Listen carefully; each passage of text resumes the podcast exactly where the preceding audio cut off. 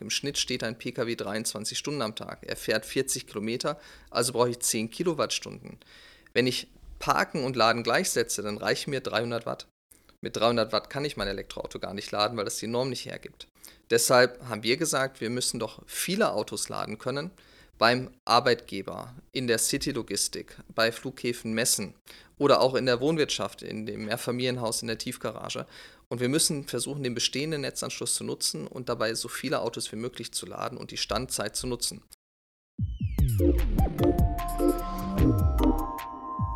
Hallo und herzlich willkommen zu E-Puls, dem Podcast rund um Elektromobilität, Ladeinfrastruktur und Mobilitätskonzepten. Wir sprechen mit Branchengrößen und fragen, was sie anders machen und verändern wollen. Viel Spaß und jetzt geht's direkt los mit unserem Host Robin und seinem heutigen Gesprächspartner. Mein heutiger Gast ist Sebastian Ewert. Er ist der Leiter von Mahle chargeBIG. Sebastian, wir kennen uns noch von einem Vortrag, da haben wir uns das erste Mal gesehen, da war ich vor 6 Jahren schon mal hier bei Mahle. Heute sitzen wir für die Aufzeichnung wieder hier. Damals war Mahle noch sehr abhängig vom Verbrenner, ist auch vielen in der Region hier vor allem als der Kolbenmahle bekannt, von dem Hauptprodukt, was Mahle mal hatte und zum Teil natürlich immer noch hat. Heute macht ihr aber auch einen signifikanten Anteil eures Umsatzes mit Projekten und Produkten rund um E-Mobilität und Ladeinfrastruktur. Kannst du uns zum Einstieg vielleicht ein bisschen was über diesen Wandel erzählen, den der Konzern in diesen 6 Jahren gemacht hat und oder auch natürlich drüber hinaus und welche Rolle ihr mit chargeBIG dabei gespielt habt? Hallo Robin, vielen Dank für die Einladung. Ja, der Mahle-Konzern ist natürlich vom Kolben lange abhängig gewesen und das ist heute auch immer noch ein wichtiges Standbein, wobei wir natürlich auch Filtration machen, wir machen Thermomanagement für verschiedenste Antriebsformen und Mahle hat natürlich die Zeichen der Zeit verstanden. Wir sehen, dass wir ab dem Jahr 2035 in Europa keine neu zugelassenen Fahrzeuge mehr mit Verbrennungsmotor haben werden oder mit hoher Wahrscheinlichkeit haben werden und wir sehen, dass der Trend Richtung Elektromobilität immer weiter fortschreitet. Deshalb, wir sind stolz auf jeden Kolben, den wir produzieren und jeden Filter, den wir produzieren. Und die brauchen wir auch noch heute, um die Zukunft zu finanzieren, um in die neuen Antriebe reinzukommen. Und wir haben uns dementsprechend breit aufgestellt. Wir gucken, dass wir Batterien kühlen können. Wir haben Traktionsmotoren im Markt. Wir haben Onboard-Charger im Markt. Und gucken, dass wir unsere Kompetenzen nutzen können, gucken, dass wir uns entsprechend weiterentwickeln, zukaufen können, damit der Mahle-Konzern zukunftsfähig ist, sei es die Brennstoffzelle, sei es die Elektromobilität oder sei es auch E-Fuels, primär natürlich auch für den Bestand. Wie wurdet ihr denn als chargeBIG in dem Konzern gesehen? Du hast jetzt gesagt, ihr seid immer noch stolz auf jeden Kolben, den ihr produziert. Ich könnte mir vorstellen, wenn da so junge Wilde, in Anführungsstrichen, sage ich mal, um die Ecke kommen und jetzt was mit Ladesäulen machen wollen, dass das nicht unbedingt nur positiv gesehen wird. Vollkommen richtig, Robin. Dass das Thema Elektromobilität kommt, fahrzeugseitig war klar. Aber dass man infrastrukturseitig noch viel machen muss, das war vielen Automobilherstellern nicht klar, das war auch vielen Zulieferern nicht klar. Und ich habe mich seit über 10 Jahren intensiv mit dem Thema Elektromobilität beschäftigt, habe die ersten Elektrofahrzeuge bei Mahle gekauft, als ich noch in der Vorausentwicklung war. Wir haben dann auch die erste Ladeinfrastruktur bei Mahle angeschafft und haben gesehen, dass wir das Henne-Ei-Problem lösen müssen. Wir brauchen Ladeinfrastruktur, damit die Elektromobilität abhebt. Und wir haben halt gesehen, dass es die Lösung, die der Markt aus unserer Sicht braucht, nicht gibt. Und dann gab es bei Mahle den Inkubator. Wir wollten intern neue Ideen generieren. Wir hatten über 100 Ideen, die da eingeflossen sind. Und chargeBIG ist eine von wenigen Ideen, die es dann wirklich zur Reife gebracht hat. Und mit jedem Pitch war die Konzerngeschäftsführung mehr und mehr davon überzeugt, dass es das richtige Produkt ist und dass es auch die richtige Spielwiese für Mahle ist. Dann sind wir jetzt beim Thema Produkt schon voll drin. Erklär doch mal bitte ganz kurz für den Zuhörer, der chargeBIG noch nie gehört hat, was genau ist denn euer Produkt? Wir haben jetzt draußen in dem Parkhaus so 100 Ladestationen gesehen. Die sehen ein bisschen anders aus als normale Wallboxen. Was ist das Besondere daran? Als wir uns vor 6 Jahren kennengelernt haben, Robin, da war die Auffassung am Markt noch oft, dass man zum einen Tanken und Laden gleichsetzen muss. Das heißt, je schneller laden, desto besser. Und zum anderen, dass Elektromobilität sowieso nicht kommt, weil unsere Energienetze das nicht können. Und wir wollten mit beiden Themen aufräumen und haben gesagt, eigentlich ist doch ein Pkw ein Stehzeug und kein Fahrzeug. Im Schnitt steht ein Pkw 23 Stunden am Tag. Er fährt 40 Kilometer, also brauche ich 10 Kilowattstunden. Wenn ich Parken und Laden gleichsetze, dann reichen mir 300 Watt. Mit 300 Watt kann ich mein Elektroauto gar nicht laden, weil das die Norm nicht hergibt. Deshalb haben wir gesagt, wir müssen doch viele Autos laden können beim Arbeitgeber, in der City-Logistik, bei Flughäfen, Messen oder auch in der Wohnwirtschaft, in dem Mehrfamilienhaus, in der Tiefgarage. Und wir müssen versuchen, den bestehenden Netzanschluss zu nutzen und dabei so viele Autos wie möglich zu laden und die Standzeit zu nutzen. Und genau deshalb haben wir gesagt, wir machen keinen Schnelllader für die Autobahn. Da kümmern sich genug drum. Wir machen keine Wallbox. Wir sind nicht der nächste Wallbox-Hersteller.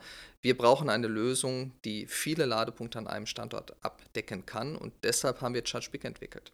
Wir haben gesagt, die Bilanzhülle muss eine andere sein. Wir können dem Kunden keine Wallboxen auf den Hof werfen und ihn hinterher alleine lassen, was die Installation, was die Vernetzung, was die Unterverteilung und Ähnliches angeht, sondern das muss alles aus einer Hand kommen, damit es für den Kunden, der das System kauft, und für den Endkunden, der das System bedient, möglichst einfach ist, um Elektromobilität möglich zu machen.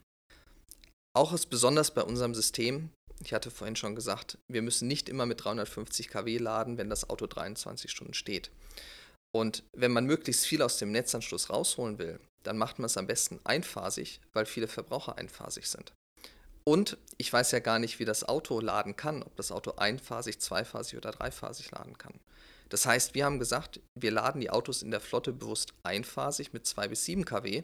Wenn ich nur 300 Watt brauche, habe ich die Kundenerwartungshaltung mehr als übererfüllt, wenn ich mit bis zu 7 kW lade.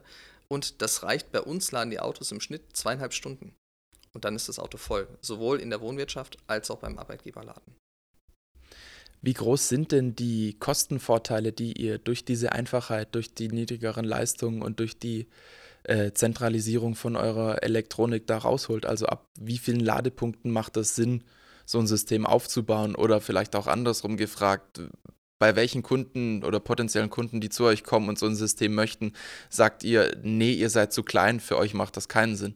Mahle ist ein Konzern mit 11 Milliarden Euro Umsatz. Wir sind gewohnt, in großen Losen zu denken und zu produzieren. Und damit wir die Elektromobilität möglich machen können, haben wir uns gesagt, das müssen wir auch machen. Deshalb standardisieren wir. Wir haben 4 verschiedene Unterverteilungen und die kleinste fängt bei 18 Ladepunkten an. Das macht auch Sinn, wenn man versucht, so ein bisschen den Strom runterzubrechen. Was kriege ich denn aus dem Netz, was brauche ich fürs Fahrzeug? Das heißt, Größenordnung 18, das ist keine harte Grenze. Ab da macht unser System Sinn. Das heißt, wenn ein Kunde kommt und sagt, ich brauche 2, 3 Wallboxen, dann ist der nicht der richtige Kunde für uns. Wir arbeiten auch an einem neuen Produkt, chargeBIG 6, für die Wohnwirtschaft, wo wir dann auch in die kleineren reingehen können. Aber unser Ziel ist immer die großen Installationen und das zentralisierte System ab 18. Da wird es richtig interessant, vor allem aus der Gesamtkostenbetrachtung hinterher für den Käufer des Systems. Die Wohnwirtschaft hast du jetzt schon als Kunden angesprochen. Wer ist denn da noch so unterwegs, der so viele Ladepunkte braucht, dass sich das lohnt? An wen habt ihr schon verkauft? Die meisten Systeme verkaufen wir an Arbeitgeber, weil die aus diversen Gründen Elektromobilität möglich machen wollen.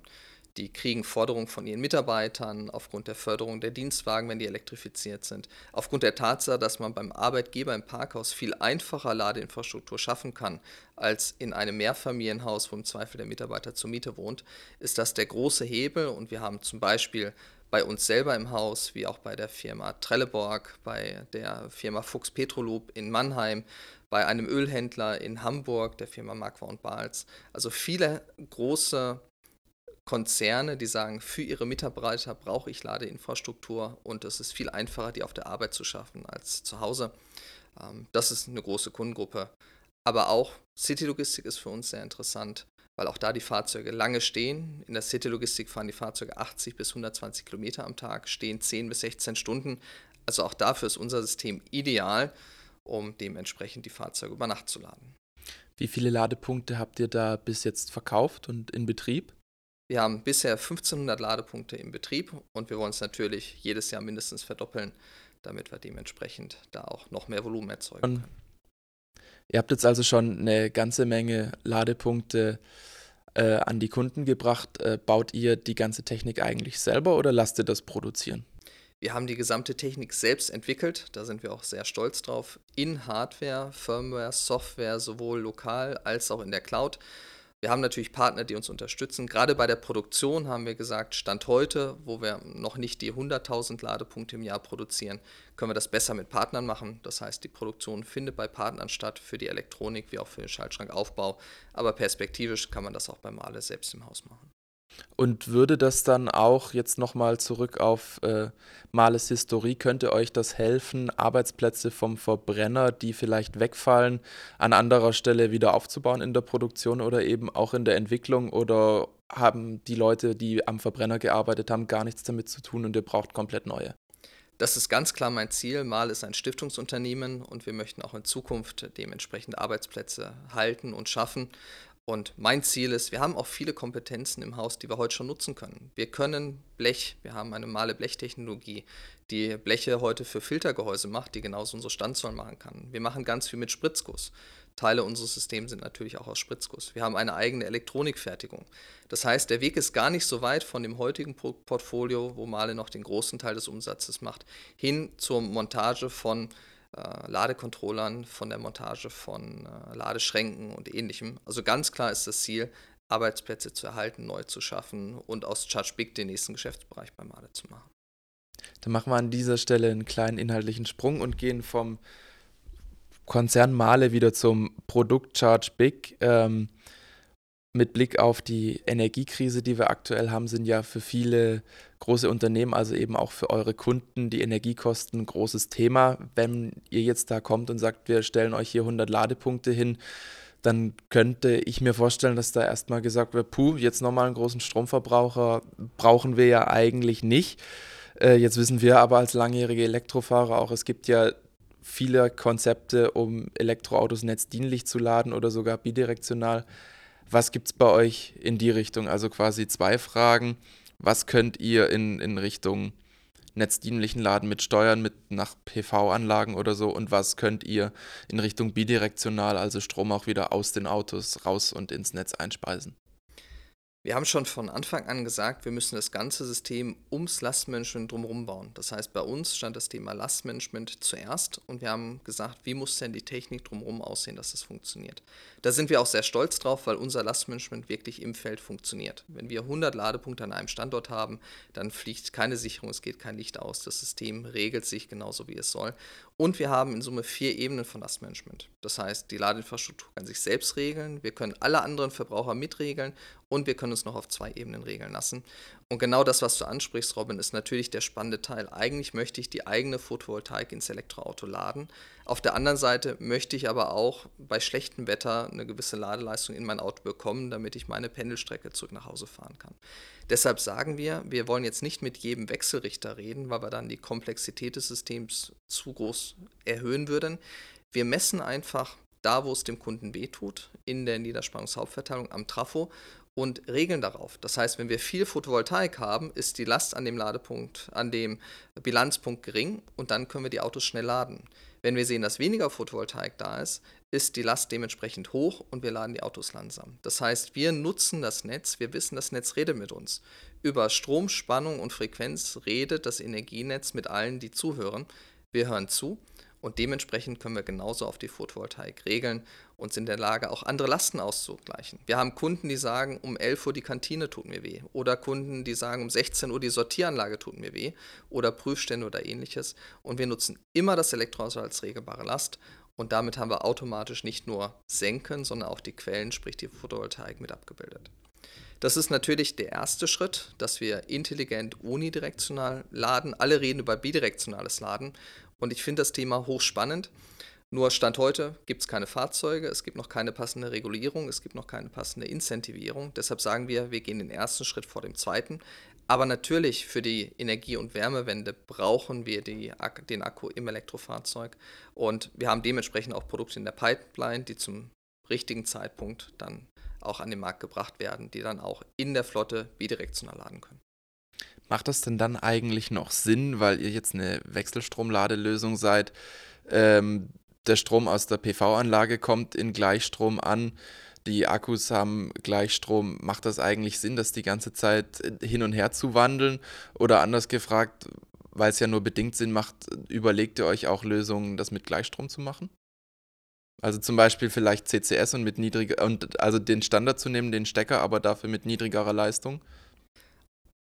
Wir gehen davon aus, dass bidirektionales Laden ausschließlich per CCS, sprich mit DC-Laden, passieren wird. Es gibt noch Stimmen am Markt, die das mit AC sehen, aber allein von der Regulierung her ist DC deutlich einfacher. Wenn man weiß, dass es in Deutschland 900 Netzbetreiber gibt, die mindestens 900 Meinungen haben, ist es dementsprechend deutlich leichter, mit DC, sprich mit einer fixen Wallbox, das Thema bidirektional zu machen, als mit AC, wo jedes Auto perspektivisch ja Netzentgelte hinterziehen könnte, weil es bei der Oma den Ferrari-Zähler rückwärts drehen lässt. Deshalb sehe ich DC für bidirektionales Laden als die Lösung.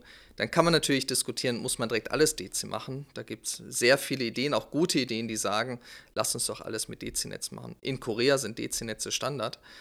So groß sind aber die Wandlungsverluste gar nicht, die man aktuell hat, wenn man einmal DC-AC-DC wechselt. Viel besser, als wenn man über E-Fuels oder über Wasserstoff redet. Deshalb ist das, glaube ich, einfacher systemisch aktuell, auch wenn man verschiedenste Anbieter kombinieren will, wenn man einmal über den AC-Pfad geht. Jetzt sind wir eigentlich über das Thema schon tief in der Richtung Regulierung drin. Da habe ich mir nämlich auch noch eine Frage zu aufgeschrieben. Da würde ich noch mal ein bisschen zurückgreifen auf den Anfang, weil ich da ja wissen wollte, was die Hürden im Konzern waren und du gesagt hast, das hat der Konzern und die Geschäftsleitung relativ mit offenen Armen aufgenommen. Wie war es denn in allem, was außerhalb von diesem Konzern war? Also wie haben Behörden reagiert, wie vielleicht auch die Autohersteller, weil sicher diese dynamische Ladeleistung nicht immer optimal ist oder nicht das ist, mit was sie eigentlich arbeiten wollen. Wie ist das mit Regulierung? Da gibt es extrem viele Hürden. Ich hatte vorhin mal angedeutet, der deutsche Markt ist der schwierigste Markt, was das Thema Gesetze und Verordnungen angeht und dementsprechend auch abgeleitete Anforderungen, die wir da haben. Wir haben über 2 Jahre für die Eichrechtskonformität Modul B gebraucht. Das heißt, dass das Produkt konform ist und nochmal 1 Jahr, dass der Prozess konform ist. Das heißt, wir haben jetzt 3 Jahre zertifiziert, um in Deutschland ein konformes Produkt zu haben. Wir sind gerade dabei, für Kalifornien zu zertifizieren und wir gehen davon aus, dass das mindestens Faktor 10, wenn nicht Faktor 100 schneller geht. Also das sind, natürlich haben wir jetzt ein Erfahrungswissen, aber die Anforderungen sind auch deutlich pragmatischer. Und das Mess- und Eichrecht ist das eine. Wir sehen auch, dass sich viele immer noch schwer damit tun, auch wenn sie schon im Feld sind. Und wir sehen natürlich auch, dass man extrem viele Regulierungen einhalten muss. Wenn man Hardwarehersteller ist, wenn man Betreiber ist, wenn man Mobility Service Provider ist, wenn man den Stromliefervertrag innehat. Ich habe ein Vermögen für Anwälte ausgegeben, die Konflikte zwischen dem Stromsteuergesetz und dem Energiewirtschaftsgesetz aufgelöst haben, damit man überhaupt Strom verkaufen darf. Und jetzt sagt das Hauptzollamt, ist uns alles egal, ihr seid alle Letztverbraucherthema erledigt. Hätten die das nicht 3 Jahre früher sagen können. Und in der Ladesäulenverordnung stand ganz lange drin, dass das fest angeschlagene Kabel nicht erlaubt ist. Unser System hat aber ein fest angeschlagenes Kabel. Das heißt, wir haben versucht, da Sinn zu stiften und dann war alles klar und der Herr Altmaier hat es ein Jahr liegen lassen. Das sind natürlich solche Sachen, die dann extrem wehtun. Oder in der Preisangabenverordnung gab es die Idee, dass jede Ladesäule ein Display haben muss. Unser System ist bewusst möglichst, dass der Kunde hat das Display mit. Und wir reden ja über variable Netzentgelte, variable Strompreise. Wir müssen ja irgendwie Quellen und Senken zusammenbringen. Das heißt, wir werden auch demnächst tageszeitabhängige Strompreise an der Ladesäule haben, so wie wir das an der Tankstelle für fossile Kraftstoffe haben. Dann kann ich nicht jeden Tag einen Aufkleber neu kleben. Das war durchaus eine Idee in Berlin. Ja, dann klebt doch einen neuen Aufkleber drauf, wenn sich der Preis ändert. Das heißt, da Sinn zu stiften, dass heute jeder Elektroautofahrer ein Smartphone hat und über einen QR-Code doch auf eine mobile Webseite kommt, wo er die Preisinformationen hat, das hat auch relativ viel Zeit gekostet. Und wenn man sich die Ladesäulenverordnung anguckt, Deutschland fordert ab 1.7.2023 ein Terminal, was wir jetzt auch entwickeln, damit man dann auch mit Kreditkarte, mit NFC-Karte, mit RFID-Karte zahlen kann. Brüssel wird das vermutlich zum 1.1.24 wieder abschaffen. Klingt also in Deutschland und Europa ziemlich kompliziert. Du hast jetzt gerade noch Kalifornien angesprochen. Was machen die denn anders? Also was funktioniert da leichter? Was ist da irgendein Positivbeispiel? Die Hürden in Kalifornien, was das Thema öffentliches Laden und Abrechnung angeht, sind die höchsten in den USA. Alle anderen Bundesländer orientieren sich daran. Aber die sind relativ pragmatisch. Die möchten eine Nachkommastelle mehr haben, auch wenn man die nicht braucht. Also ein paar Sachen können auch die Kalifornier nicht. Wir hatten durchaus mal die Diskussion, ob es denn einen Papierbelegdrucker braucht für einen Ladepunkt. Dann habe ich gefragt, ihr, das Land von Apple und Google, das kann doch nicht sein, dass ihr einen Papierbeleg braucht. Und da mussten wir darauf hinweisen, dass sich die Gesetzgebung zum 01.01.22 geändert hat und das nicht mehr der Fall ist. Wir sind in Deutschland die Ersten mit einem eichrechtskonformen System mit der Zählerfortschrittsanzeige auf dem Kundensmartphone. Das hat uns auch noch keiner nachgemacht. Und wir werden in Kalifornien die Ersten sein mit einem sehr ähnlichen System mit einer Remote-Update-Fähigkeit. Aber wir brauchen in Kalifornien den Terminal, den wir sowieso für die Ladesäulenverordnung für das halbe Jahr entwickeln. Den nehmen wir mit nach Kalifornien, den brauchen wir da auch. Aber ansonsten ist das System deutlich pragmatischer, was die ganzen Tests angeht und ähnliches. Wir haben Vermögen für Labore ausgegeben. Vielleicht ein Beispiel. Unser System hat 36 Ladepunkte. Das heißt, ich muss, wenn ich abrechnen will, 36 Mal messen. Wenn ich 3 Zähler nebeneinander lege, reiße ich alle Grenzwerte, was elektromagnetische Verträglichkeit angeht. Das heißt, ich bekomme ein solches System nie zertifiziert. Wenn ich aber in einem Mehrfamilienhaus wohne, wo mehrere Zähler nebeneinander in einem Hausanschlussraum, Zählerraum sind, dann interessiert das keinen, weil die Zähler einzeln zertifiziert sind. Wir müssen aufwendig die Leitungslänge kompensieren. Wenn ein Elektroauto 50 Meter wegsteht, dann gibt es aufgrund des Spannungsfalls übers Kabel, das Kabel hat einen gewissen Widerstand, kommt nicht alles an Strom an, fast alles. In einem Mehrfamilienhaus, wenn der Zähler im Keller ist und die Wohnung im 7. Geschoss ist, ist das total egal. Beim Laden von Elektroautos nicht. Also in Deutschland wird viel mit zweierlei Maß gemessen, leider, was es unnötig kompliziert macht. In Kalifornien ist die Zulassungsbehörde da recht pragmatisch und sagt halt, solange ich hinterher alles nachvollziehen kann, was Änderungen angeht, dass ihr nicht manipuliert habt, dann ist das für uns relativ einfach. Zeigt mir einmal, dass ihr genau messt, und dann ist das System in Ordnung. In Deutschland müssen wir jedes Mal zeigen, dass wir genau messen. Also in Deutschland vielleicht in Zukunft, falls man dieses Recht jemals reformiert, ein bisschen weniger die Sachen doppelt moppeln, nehme ich hier mal mit. Du hast gerade noch so anklingen lassen, dass ihr in Richtung RFID-Terminals wohl vielleicht noch was macht, und damit würde ich jetzt schon mit Blick auf die Uhr in Richtung meiner Abschlussfrage kommen, nämlich was plant ihr in Zukunft noch, was wird von chargeBIG noch an neuen Sachen kommen? Kommen höhere Ladeleistung, was ist eben mit diesen RFID-Terminals, und was mich persönlich, der ich lange Tesla gefahren bin, interessiert, wie sieht es mit Plug-and-Charge oder ähnlichen Lösungen aus? Wir freuen uns über jede Lösung, die Elektromobilität einfacher macht, und wir versuchen auch unseren Beitrag zu leisten. Das tun wir heute schon, indem Hardware und Software aus einer Hand kommt und das wirklich für den Endkunden extrem einfach ist. Bei uns kann man Ladepunkt in 3 Sekunden freischalten. Die beste Plug-and-Charge-Implementierung, die ich bisher gesehen habe, hat eher 18 Sekunden gebraucht. Ich bin ungeduldig. Ich bleibe nicht 18 Sekunden neben dem Auto stehen, bis es anfängt zu blinken. Also da gibt es noch einiges zu tun, aber grundsätzlich befürworten wir auch genau die Entwicklungen, die das Leben einfacher machen. Wir sind sehr stolz auf unser System und wir sind der Meinung, dass es das richtige System für Flottenladen ist, wo wir Standzeiten von 4 Stunden oder mehr haben. Wir werden das Ganze nochmal ein bisschen nach unten abrunden für die Wohnwirtschaft, damit auch kleinere Mehrfamilienhäuser mit 6 Ladepunkten eine passende Lösung haben, die dann auch noch einfacher und kostengünstiger im Betrieb ist. So schnell laden wie nötig heißt aber auch auf der Langstrecke, dass wir perspektivisch mit mehr als 350 kW laden können müssen, vielleicht mit 750 kW. Wir reden über Megawatt-Charging. Das heißt, chargeBIG wird auch in Zukunft in den Bereich Schnellladen gehen, aber wieder mit einer Lösung zentralisiert viele Ladepunkte. chargeBIG Power haben wir dementsprechend im Portfolio, in der Pipeline, und da werden wir mit 2,5 Megawatt Netzanschlussleistung bis zu 20 Elektrofahrzeuge laden mit je bis zu 750 kW. Um dementsprechend dann auch da nochmal das Thema Tanken gleich Laden auch bedienen zu können. Ihr werdet also eure Ladeleistung, jetzt mal ganz plump gesagt, weil gerade seid ihr bei 7 kW an den Ladepunkten, etwa verhundertfachen. Natürlich nicht generell, aber mit dem Produkt, was dann noch kommt. Da würde ich sagen, vielleicht ist mein nächster Besuch hoffentlich etwas früher und nicht erst wieder in 6 Jahren. Da bin ich gespannt auf das neue System und würde mich an der Stelle ganz herzlich bei dir für die Einblicke bedanken und bin gespannt auf das, was ihr dann noch bringt, und schau mal, was ich dann mit 700 kW bei euch laden kann. Danke dir, Sebastian. Ja, danke schön, Robin.